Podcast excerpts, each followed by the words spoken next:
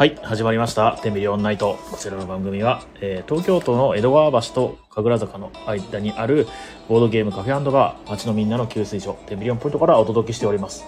えーこの番組は、お店の周りの美味しいご飯屋さんや、えーお悩み相談やゲストトーク、そしてテンビリオンポイントなどの、あ の、などでのお知らせなどをいい感じにやる番組です。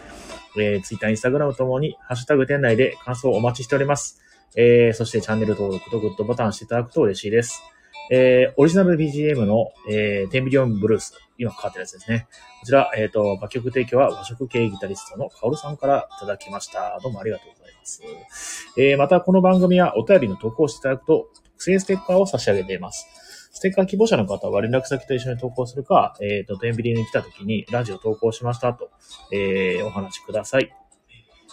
はい。こんな感じですかね。はい。で、メインサパーソナリティは私、オーナー兼店長の比嘉です。えーっと、あとは、アイクさんいた。お、シンタ君もいたぞ。素晴らしいですね、今日はね。あ、もきちゃんさんどうもこんばんは。アイクさんこんばんは。こんばんは。シンタ君こんばんは。こんばんは。お、よかったよかった。今日はね、ちゃんと音が聞こえるし。BGM うるさいとかあったらもし言ってください。大丈夫そうです。大丈夫そうか？あ、ありがとうございます。はい。それでは、えーっと、4月のですね、えー今日が18か。もう、もう後半ですね。4月もね、もう終わりそうですね、本当に。今日と昨日とかでね、あすごい雨が降って、すごい寒かったんですけど、なんか明日からまた晴れて、暖かくなるそうですので、ね、なんか、冬かよっていう感じの季節でしたわ。さて、さてさてさてさて、今日のお品書きでございます。えー、っとですね。まず、えー、美味しいご飯屋さんの情報と、あと、えー、お店のお知らせと、えー、楽しい雑談をしていこうかなと思ってます。はい。こんなはい。でございます。はい。えー、っと、もう早速なんですけどね、皆さん、あの、お二人、なんか、今日これ話したかったんでね、みたいなこと、あったりしますか？特になかったら、僕の方で適当に、えー、っと、ガムトークからお題を振るんで、ないですかね。あ、簿記受かりました。おなんかあった？あ、簿記に合格しました。あ、簿記合格した？あおめでとうございます。すでとうごい。すごいね。簿記、え、何級だっけ？3級です、3級。おー、3級合格おめでとうございます。ます。すごいね。見事、合格できる形になりました。あれなんか何点だったよって教えてくれたやつですか？えっと、何点だったっけな ?80 点ぐらいだったかな ?70 点合格ですね。?70 点合格の80点。はい。おー、すごいね。いやいやいやいや、合格しちゃいましたね。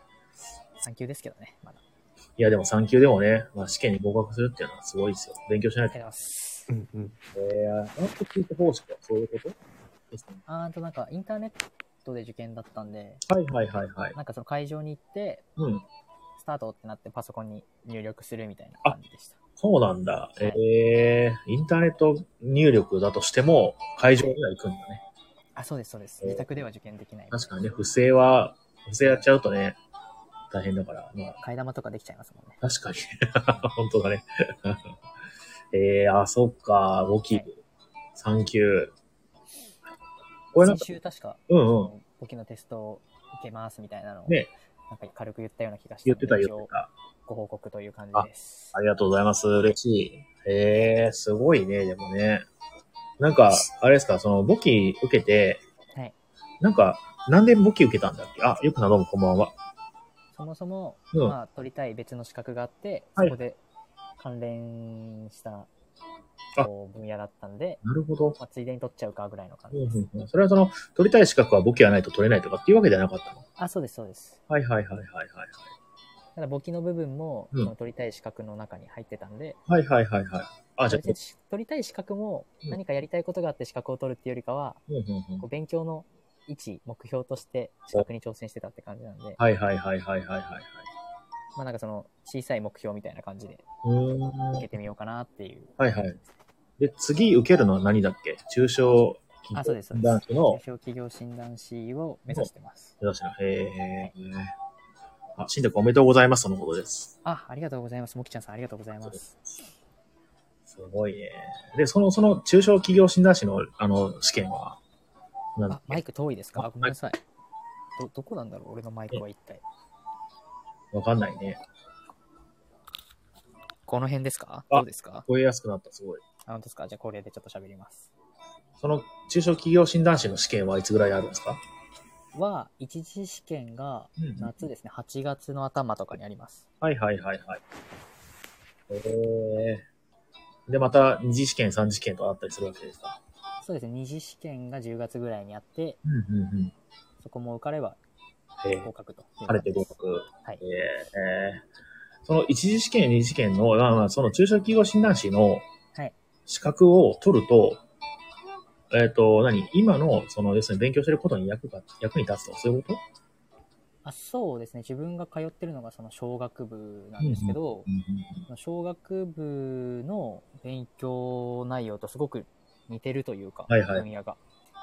うん。えー、その、企業経営に関する科目だったり、はいはいはい。あとは経済だったりとかに関する科目だったり、会計に関する科目だったりするのはいで、はいはいはいはいはい。なんかその大学でちゃんと学んだぞっていうことを大卒以外のうん。何かの形で証明したいなっていうのがあって、どそれで中小企業診断士、いはいじゃんってなったって感じでえー、周りにそれ取ってる人いますか？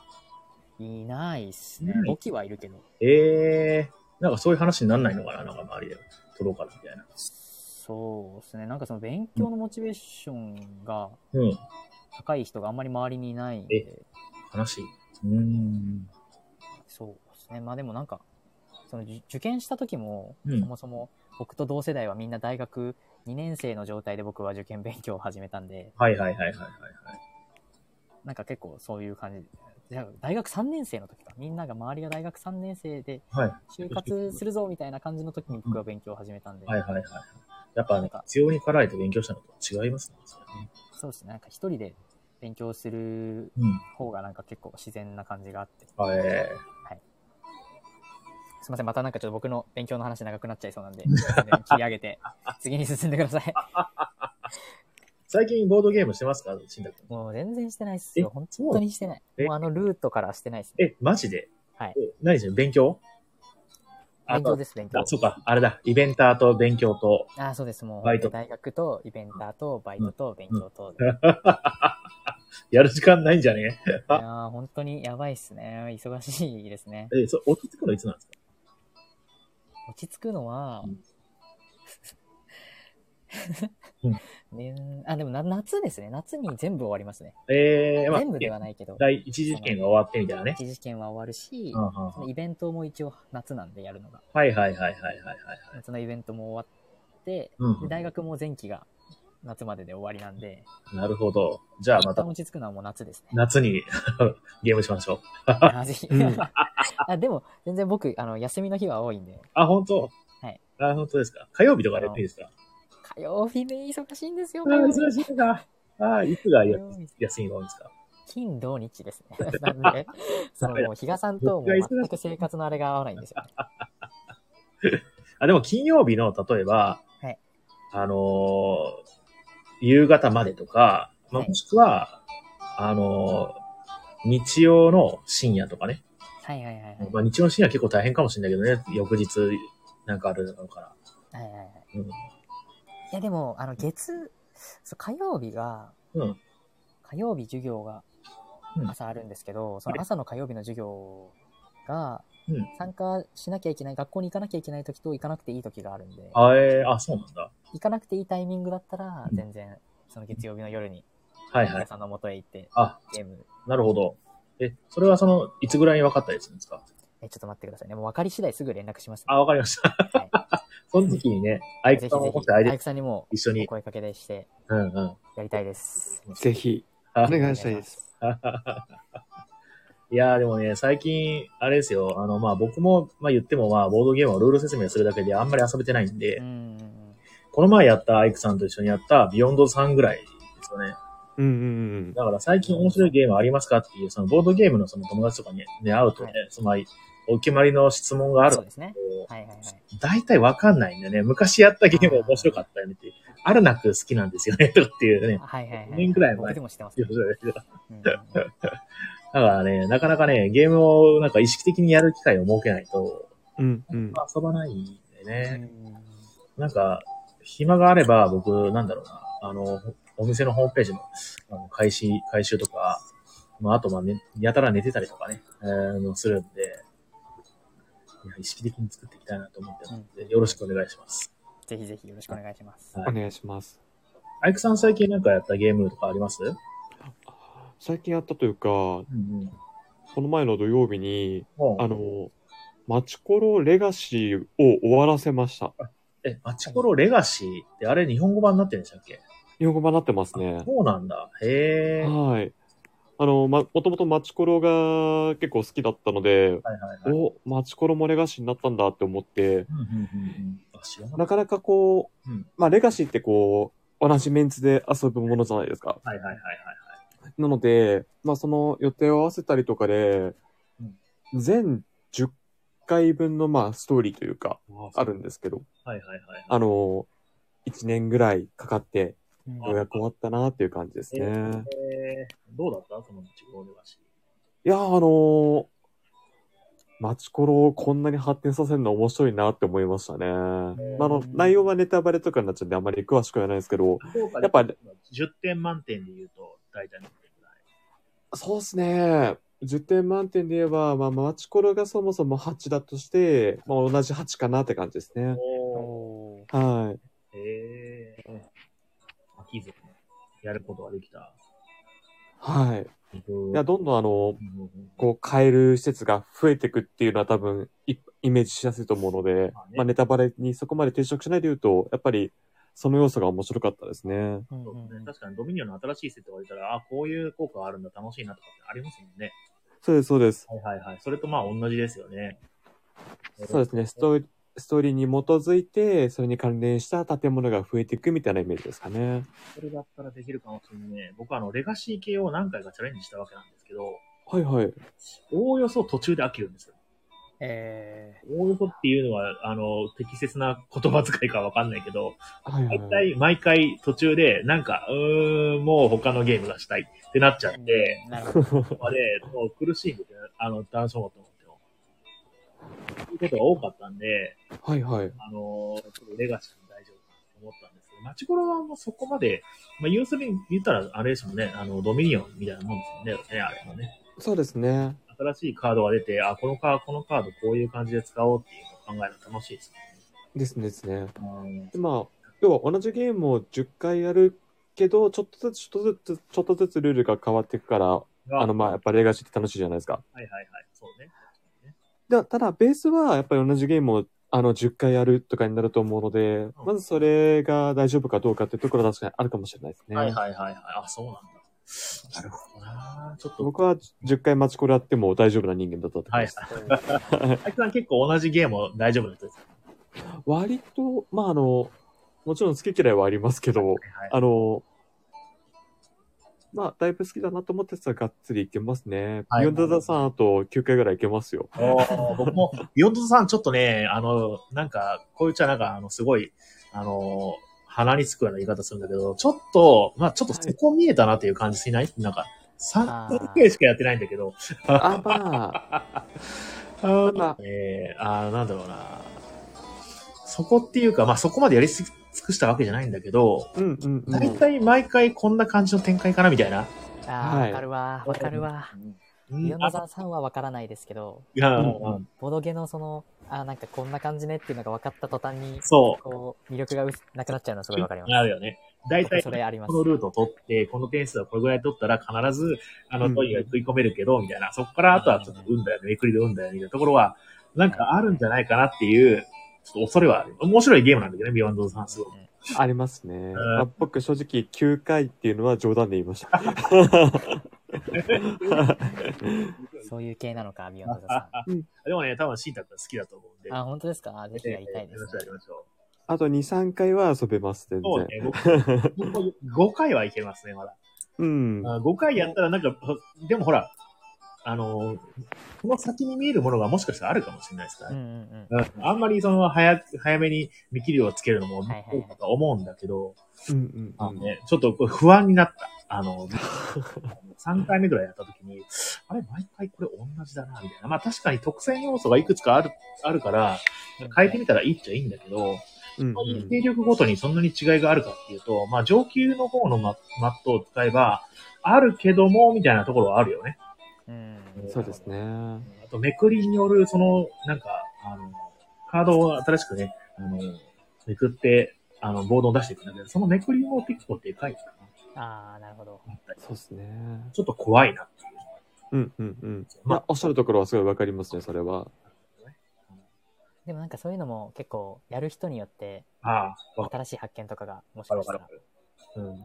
そうなんですよね。ボードゲーム面白いですよね。その、遊ぶ人によって全然その展開違ったりすることもあるし、うんうんうん。面白さってのは変わりますもんね。うん。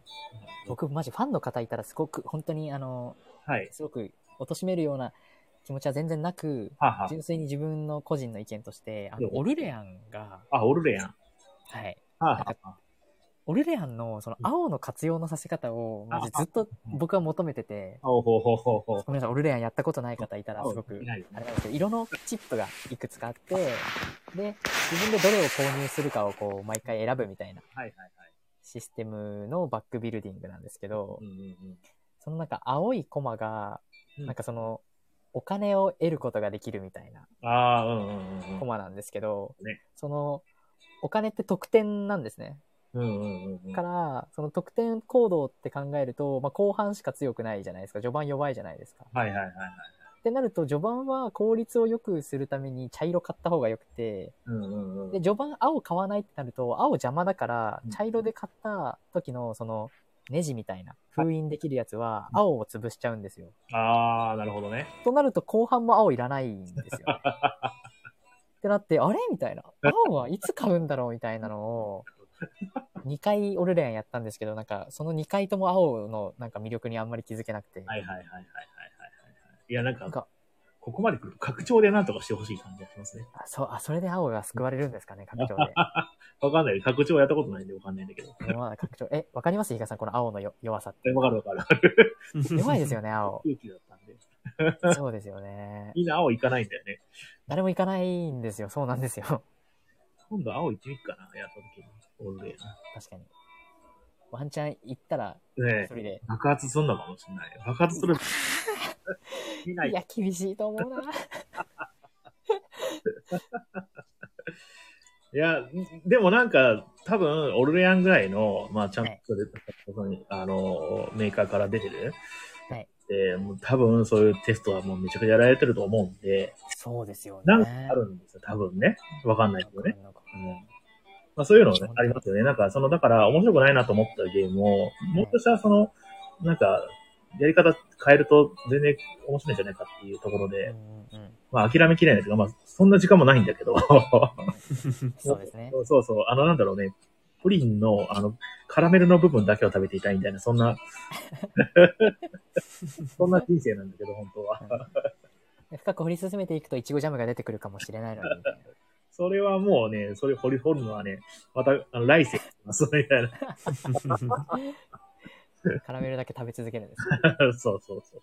っていうのね、まあまあまあまあ、あの、ボードゲーム、もう全然やれてないから早くやりたいです。あの、しんたくん早く連絡お待ちします。はい。できるだけ早く送ります。はい。よろしくお願いします。はい。えーっと、それではですね、お話の途中ですが、えーコーナーの方を行かせていただきます。えー、美味しいご飯さん情報の、えー、コーナーです。はい。えー、それでは、えー、こちらのコーナーは、えー、お店来店の楽しみを少しでも提供できないかと考え、お食事持ち込み OK のテンビリオンポイントは、店の周りやたまにお店の周りじゃない、えー場所の美味しいご飯さんを紹介するコーナーです。えーっと、こちら投稿をお待ちしております。実際聞いて、美味しかったところはもちろん、気になるご飯屋さん情報を投稿して、誰かに来てくださいとかも、えー構いません。えーよろしくお願いします。それでは、えー今日もですね、えー投稿いただいてますので、紹介させていただきます。よっと。はい。表示しました。はい。えー読み上げます。鎌倉市、えー、なんだこれ、かず、かずさひろつねさんからのお便りです。えーこんにちは。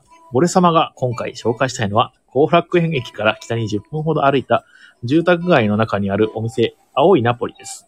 おー、俺様ですごいですね。えー外から中を見ることができず、目の前にある外階段を登って2階に出てみると、そこは、えー噴水と木々に囲まれたファンタジー世界のようなテラス席のあるイタリアン。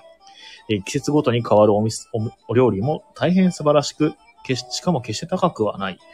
えーこの素晴らしいお料理を明るい太陽の日差しの中の、日差しの下で食べるもよし、月明かりに照らされる中でムードたっぷりに食べるもよし、えーちなみに私がいただいたのは季節のペペロンチーノ、桜エビと菜の花のマリナーラ、キャラメルロールケーキでした。えー立地的に普通に歩いて見つけられるお店とは思えないのですが、地元の方や予約のお客でかなり賑わっていました。お店の画像を検索して、ちょっとでも引っかかるものがあったらぜひ行ってみてください。では、さようならとのことです。ありがとうございます。えー鎌倉市の、えー、和久、和佐弘常さん。難しい、いい名前ですね。はい。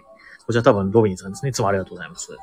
えーと、何ですか？えー、青いナポリという、後楽園から北に10分ほど行った、えー、ところですね。あの、ロビンさんとモキさんのツイッターで、たまに流れて、多分あれだろうなって思うんですけど、あの、今この話を聞いてちょっと思ったんですけど、あのまあお店ね、10ビリオンポイントやって、すごく思ったことは、2階のお店、まあまあ厳しいぞもんだ。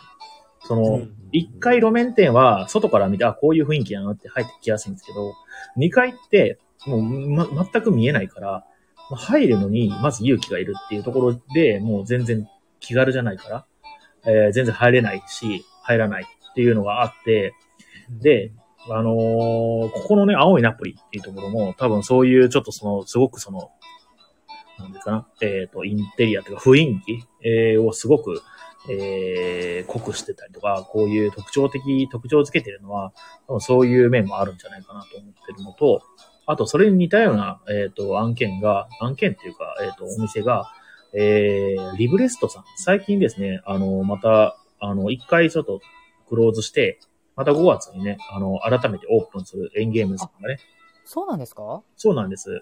ああの、前のね、お店の時にね、リブレストランができた時にね、え ーこんなところに、えー店建てやがってとかっていうのがあったけど、そういうなんかノリありましたね。ありますよね、勝ち込みかな。やってましたね。あってね、まあそういう懐かしいのにリブレストさんが、えっ、と、運営してる会社さんが、もうちょっと手を引くということで、あの、クローズしますというのが、半月ぐらい、まあ1ヶ月か2ヶ月ぐらい前に出てて、で、あこのままなくなってしまうのかななんて思ってたら、あの、エンゲームズさんですね、あの、オールレアンもそもそれも作ってるエンゲーム作ってるとか、まあ、こうローヤローカルライズしてね、で、日本流通する、エンゲームズさんが母体となって、また新しくですね、えーリブレストさん、名前もそのままで多分ね、えー、引き継いで5月からまた、えーオープンと。で、僕の知り合いの方がですね、こうそこの店長さんやるっていうことでね、なんかすごく、うん。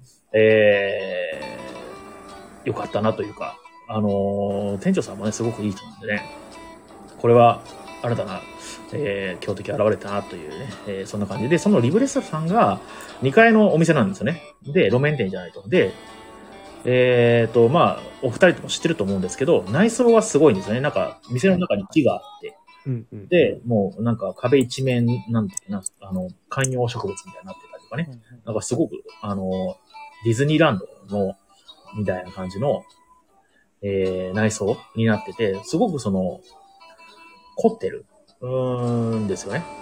そそういうなんかインパクトのあるものじゃないと、やっぱりその2階っていうのは、あのーなんだろうな、その、パンチがどうしても薄くなるので、うんそういうやり方をしないといけないんじゃないかななんてちょっと最近ですね、思いまして、私、あのー10ビリオンポイントの内装をちょっとパワーアップさせたいなと思ってるんです。おーお、今はそれの一つのアイデアとして、あの、おしゃれなネオンサインをつけようかなって思はいはいはいはい。って、はいいいですね。なんかちょっと最近ね、流行りですよね。ネオンサインの看板ね。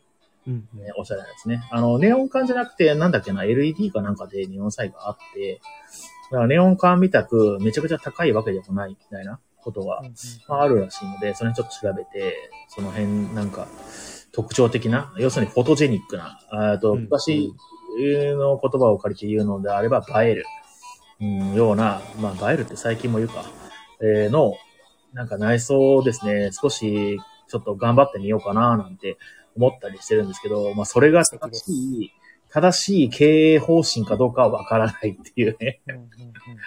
このなんか、どうすれば、あの、まあ、お名前出してしまうと、えーあれなんだけど、雨宿りのようになれるかっていうのを日々考えてるんですよ。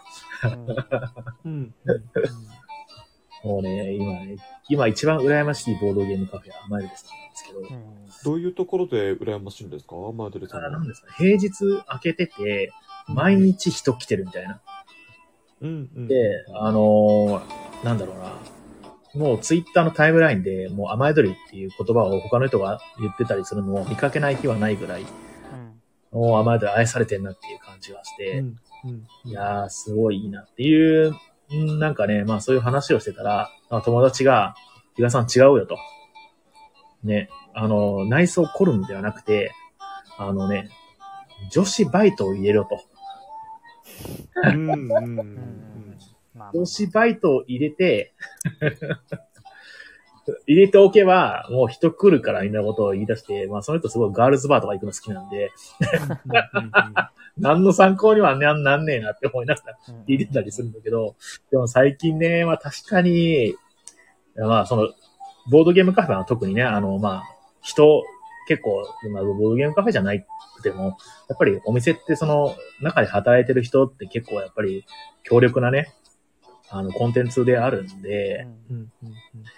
いやー、これは、若い女子のバイトを雇わなきゃなんないのか。ちょっと今皆、さん、大丈夫ですか？今なんかちょっとフェミニストがすごい、はい。ドンドンドンドンドンって今ね今ね、叩く音が聞こえたんですけど。じゃあ、あの、若いゲイの男の子を入れると、フェミニストもお怒らないんじゃないですかね。怒るか。その発言がもう、フェミニストが来ますよ。テンビリオンの窓を、やべえ。って、やべえ。聞いたぞと。聞いたぞ。ここにいるぞ 僕もこのツッコミすらちょっと怖いんですけど。大丈夫ですか後ろ振り返っちゃったんですけど、僕。やばいですね。いや、本当になんかね、あの、申し訳ないです。あの、これね、本当に最近はなんか、あの、ちょっとした、えーこことを言うと炎上しかねないのではないかっていうね、えーす本当に、あの、誰かが言ってましたけどね、インターネットによってコミュニティが発達することにより、コミュニケーションがあの加速することにより、あの時代は漂白化するんじゃないかと。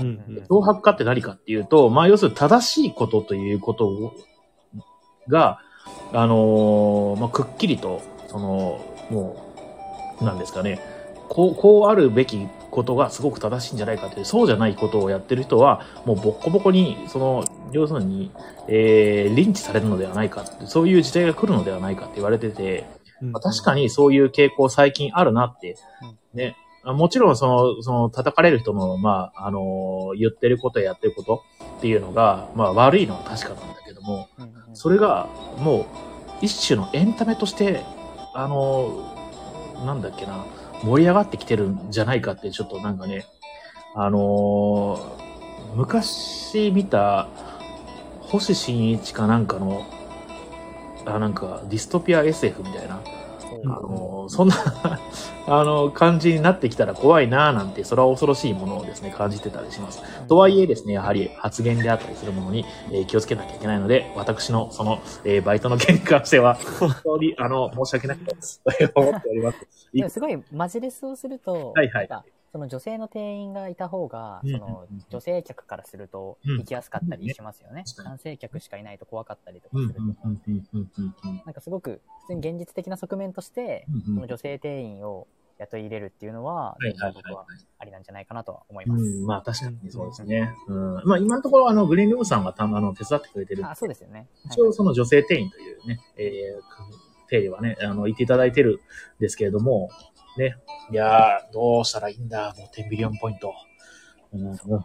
あ、そう、グリーンルームさんで思い出したんですけど、ちょっとグリーンルームさんの、えーお昼のラン、あの、カフェ営業が少しピンチでですね、えっ、と、これもなんかどうにかしなきゃいけない課題なんですけれども、すごく受付には語語るんですが、ね、なんだろうな、イベント打つであったりとか、なんか地元の人との交流をもうちょっと深くできるような、えー、アイディア、えー、うんうん方法を探さないとななんて今ちょっと思ってて、で、今考えてるのは、あの、保育園がなんか周りに実は多いらしいんですよ、このお店。この地域ね。で、そこの保育園に預けた、えー、後の、えー、お母さん方のまあ、休憩場所として使っていただく。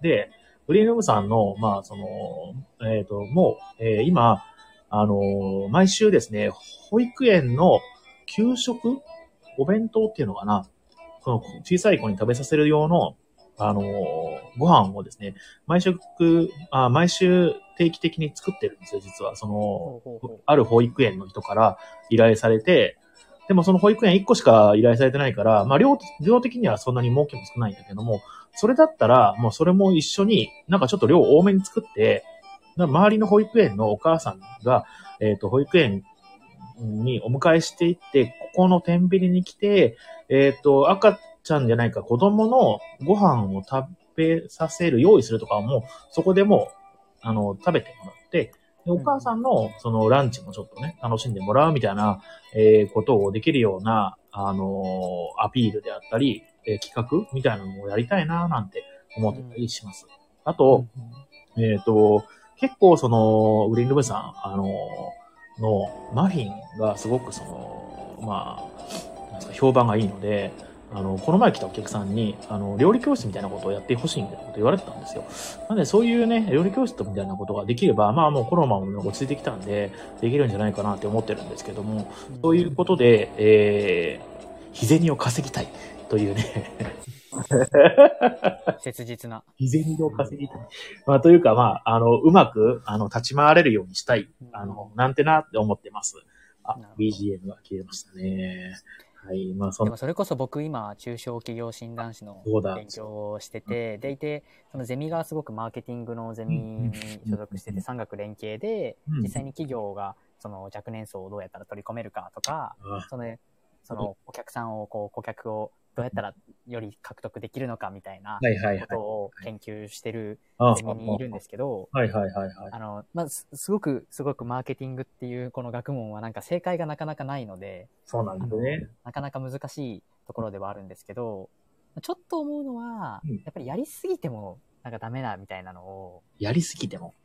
そうですね。例えば今の話で言うと、比嘉さんがこういろいろ手を出しているものがあって、そ。れこそ今落語をやってます。そうですねだったり。とか、うんうんあとはその、おも芸会をやろうと思ってます。積み芸の会をやろうと思ってますとか、はいはその発想だったりとか、他のボードゲームカフェがやってないことをやるっていうのは、うんうんうんなんかその斬新性があって、はいはい独自性があって、他のところと差別化ができてるポイントで面白いなって僕はすごく思ってるんですけど、はいはいはい。でも、一体じゃあ比嘉さんは、うんどんなお客さんにこううん来てほしいのかの部分が。結構、その、三分されてるような感じがして、ペルソナの設定ができてないと。そうですね。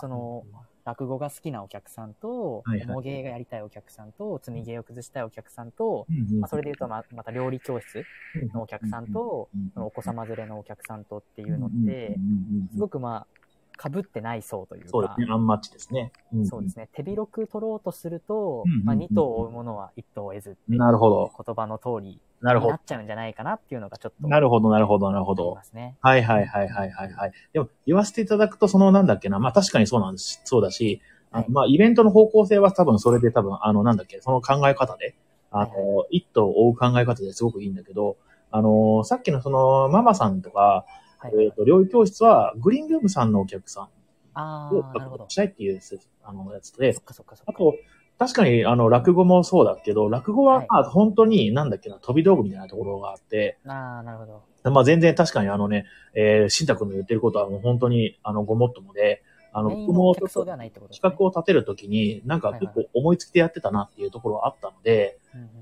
うーん、それをちょっとね、えっ、と、考えながら、その、新太くん言ってくれることを考えながら、今後企画立てたいなと思う。あの、おもげ会もやりたいし、あの、おもげ会と、あと、積みげ、えっ、と、相談所は多分被ってるところがあって、うんうんうんうん。そうだよね確かに確かに。うんうんうんうんモゲーマーは積みゲーを作りがちですからね。そうですね。間違いない。そうだね。うんあとなんか、そうだね。確かにね。うん。ちょっとそれをちょっと、今ちょっと立ち止まっていろいろ、次、あの、5月何しようかななんてちょっと今考えてたりする。今更考えてるんですけど。うん。僕、それこそ僕個人がボードゲームカフェに行くときも、うん。割と結構、その、いろいろ選択肢がある中で用途によって。選ぶ場所が違くて。その、なんだろこう完全に自分たちの持ち込んだボードゲームをやりたいときは、あんまり関与されたくないんで、うんうんあの、あんまりそのインストが。こう、関与が少なくて、で、広く取れるような、例えばコロコロ堂の2階を使ったはいりとか、はいはいはいはいはいはい。えっ、と、あ、やばい、ジリーカフェだったりとかを使うときもあるし、うんうん逆にすごくゆったりと楽しみたいなっていう感じの時とかは、雨宿りさんに行ったりとかあ、あ、はいはいはいはい。あとはその初心者の人がすごく多くて自分でインストするのが大変だなって思ったら、僕遊びカフェ。はいはいはい。やっぱり遊びカフェすごくインストをしてくれるんで、そうですね。確かにね。うんうん。っていうなんかその、なんとなくこう、ありますよね。そのボードゲームカフェの特色みたいなのって。なるほどね。すべて同じボードゲームカフェなのに、自分がはいはいい。ざお客さんとして行くときって、なんか用途によってかなり違うんで、なるほどなるほど。何かそこにうん、こういうときは天秤だよなっていうのが、あああ、ったら、確かに。すごい行きたくなるような気もしますね。裏付けをするっていうね。はい。ああ、いいこと言う。さすが。さすがですね。いや、ほんとためになるわ。いや、ちょっと考えよう、それも。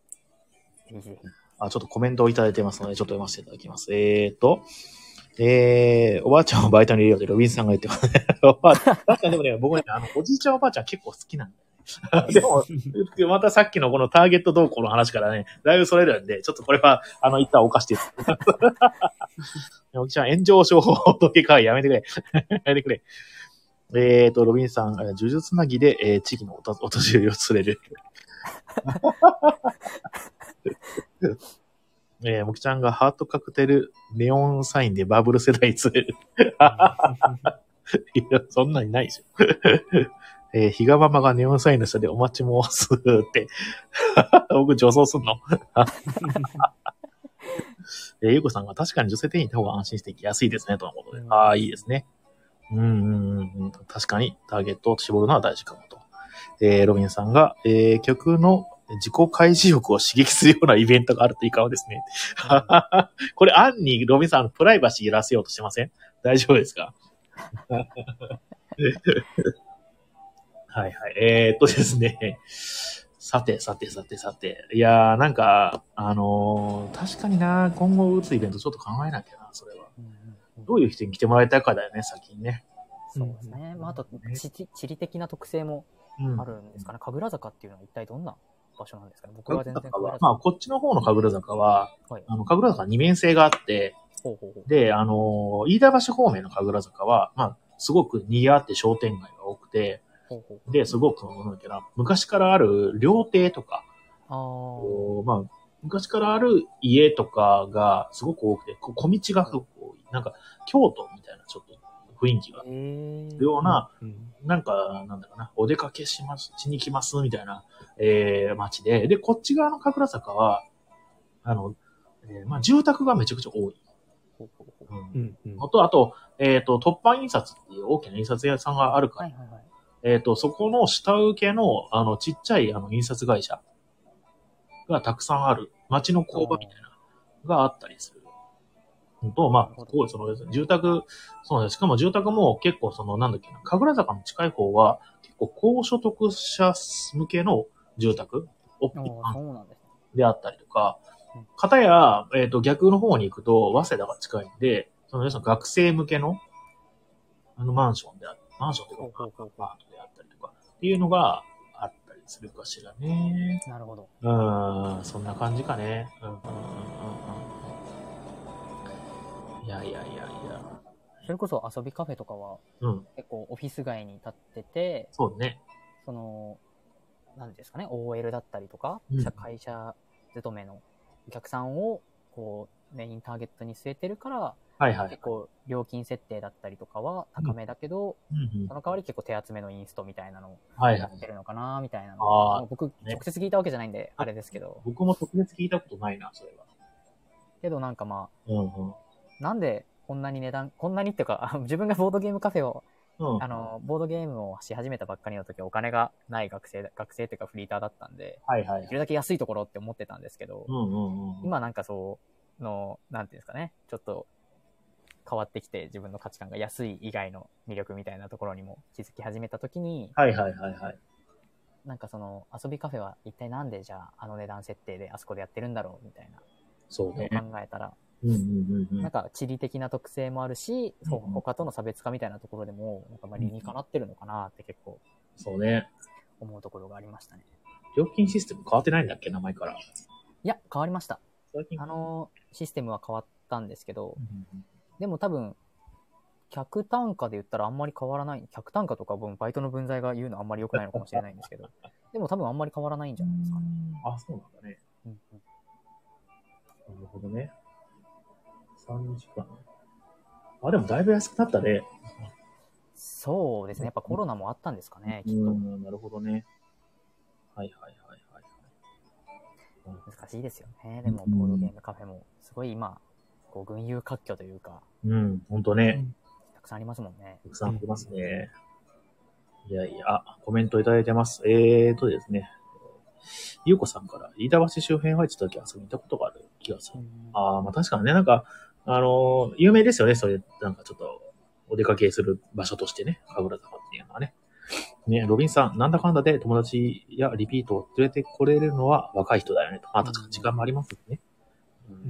うんねえー早稲田方面に、えーアピールしに行くと一度行ってみようかってお客さんが捕まるかもとことなんですが、一回ですね、まあ皆さんに多分、あのー何回か告知してたと思うんですけど、早稲田祭っていうのに、まあなんかね、広告出稿したことがあってまあ、何の成果も得られませんでしたっていう、進撃の巨人状態だったんだけあど、ー。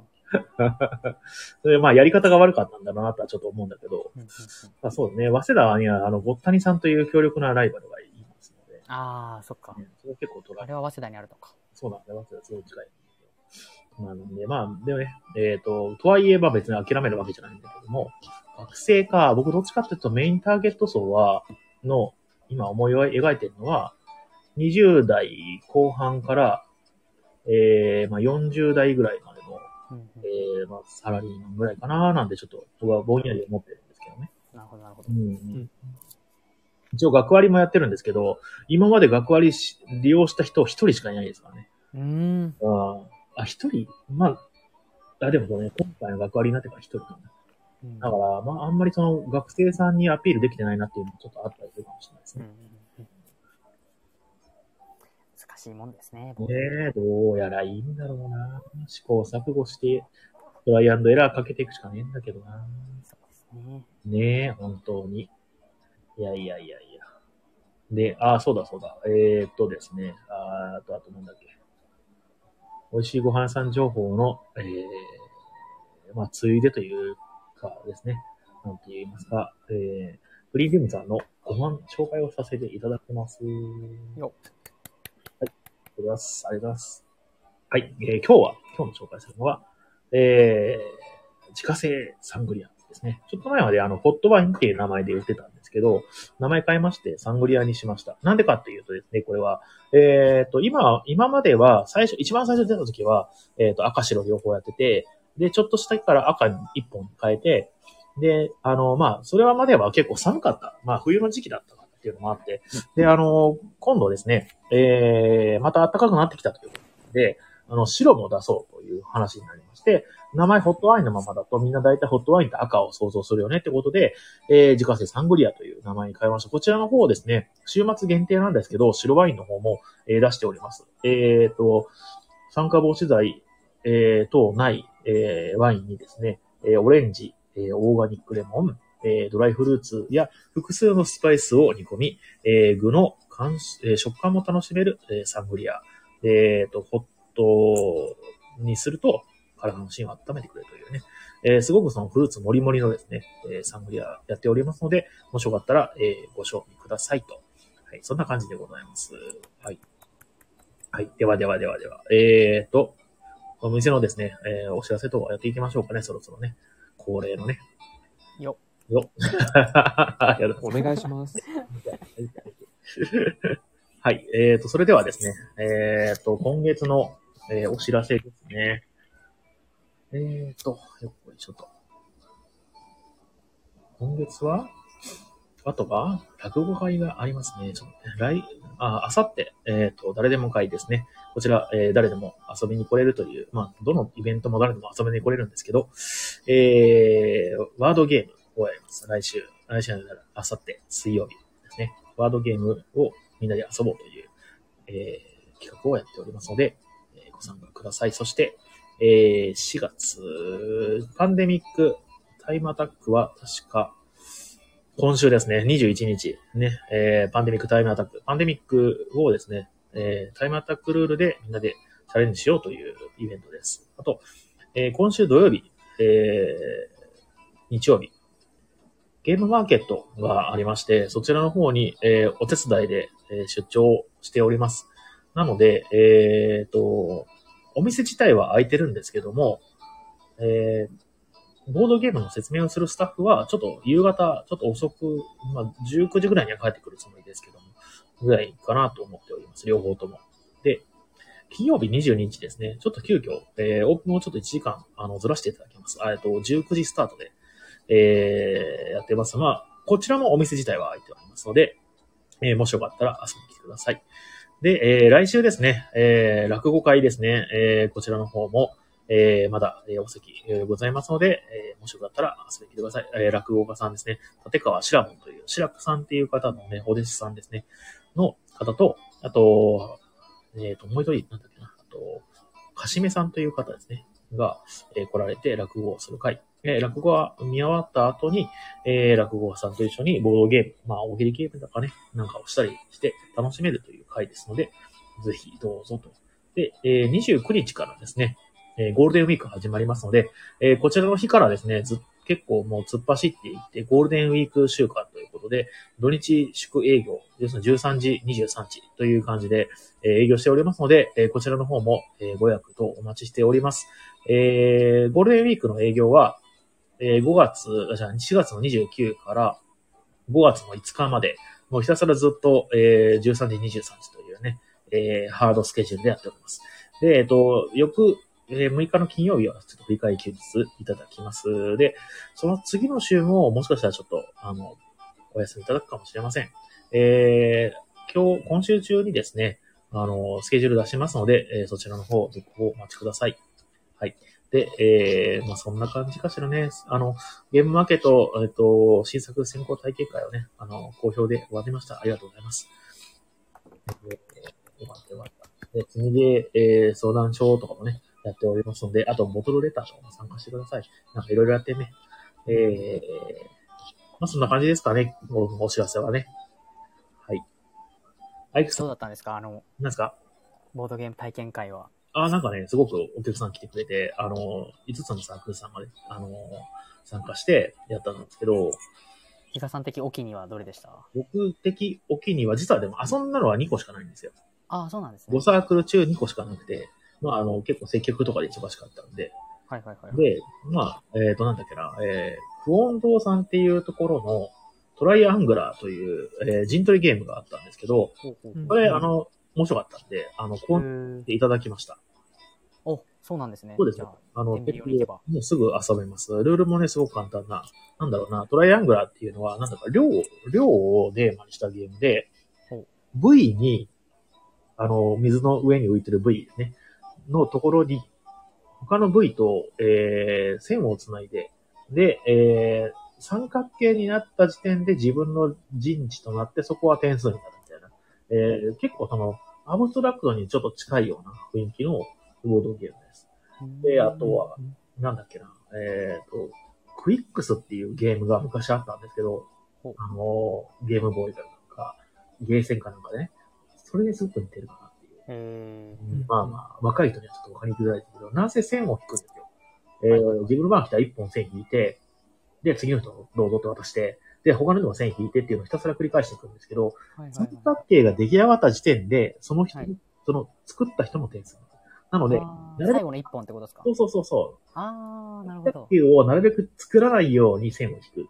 うんはいはいで、自分の番の時に三角形を作るように線を引くんだけど、場所によって点数の差があるから、わざとそこで三角形を作らせておいて、自分は点数高い方の三角形を作るみたいな、あーはーはーはあの戦略が結構必要になってくるっていう、ゲームですね。30分ぐらいで終わって、まあ、ルール自体もすごくシンプルなんで、小さい子から大人まで全然じっくり遊べるなと思って、あーすごくいいゲームだなと思ったんで、えー買わせていただきました。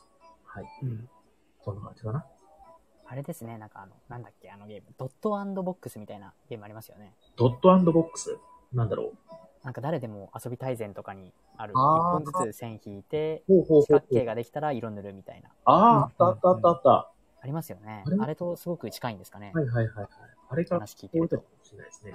うんうんうん確かに確かに。あったね、そういえばそういうのね。うんうんいや、でも、でも、ゲームマーケットの新作を、まあ、僕はあんまりチェックしてないんですけど、アイクさんはなんかチェックします？いや、全然チェックできてないんで、あの、当日、ふらふらっと見てみようかなって感じで今思ってます、ね。それも楽しいですよね。うん、そうだね。どういうのやってるかなって。まあ、今回仕様がないらしいんで、まあ、気になったやつは全部説明を受けないといけないっていうのはね。うんうんうん口頭で説明するの結構大変だらしいね、やっぱね。ねあのい、やーもう、インストをずっとし続けるようなもんですもんね。いや、そうですよね。うんうん。しかもあれでしょ、わかんないのね。もう、ボードを、あの、まあ、ボードとかコンポーネントを、まあ、手指さしながらやるんだけど、やっぱボードゲームって、あの、ルール聞くのも大切なんだけど、実際やってみるのが一番強いですからね。いや、間違いない。うんうんそれができないっていうのは結構しんどいですね。うんうんうんまあ、そうですね。れだから、体験からすごい需要があったらしいです。うん。あの、現場でできないことができますもんね、本当に。そうね。うんう。んそれはもう、ウィンウィンというか、はいはい。かなり。まあ楽しみですね。あ、うんそうだ、一個忘れてた。えっ、と、誰でもペイント会という、えーフィギュアにペイントを塗ってみんなで遊ぼうという会。えーこちら、えっ、と、毎月日曜日、最後の日曜日やってたんですけど、ちょっとですね、あその、えーレクチャーする人の都合は、えーちょっとつかなかったので、23日の土曜日に変更しました。えーこちら13時から18時までやっておりまして、延長もですね、ちょっとお得めに設定しておりますので、もしよかったら、えーご参加ください。はい、そんな感じでございます。えー、まあ、今日はね、えーだいぶもう1時間ほど話したので、そろそろ、じゃあ、えー、締めに行きましょうか。はい。はい。はいお二人とも今日も、えーお付き合いありがとうございました。ありがとうございました。えーリスナーさんもどうもありがとうございます。あ、比嘉さんの言ってたポイント制はいいと思う。うん、ポイント制ってどのポイント制だろうどのポイント？まあ確かにポイントカードを使って、作ってね、10 billion ポイント集めると何かプレゼントと面白いかもしれないですね。うんうんうんうん。確かに。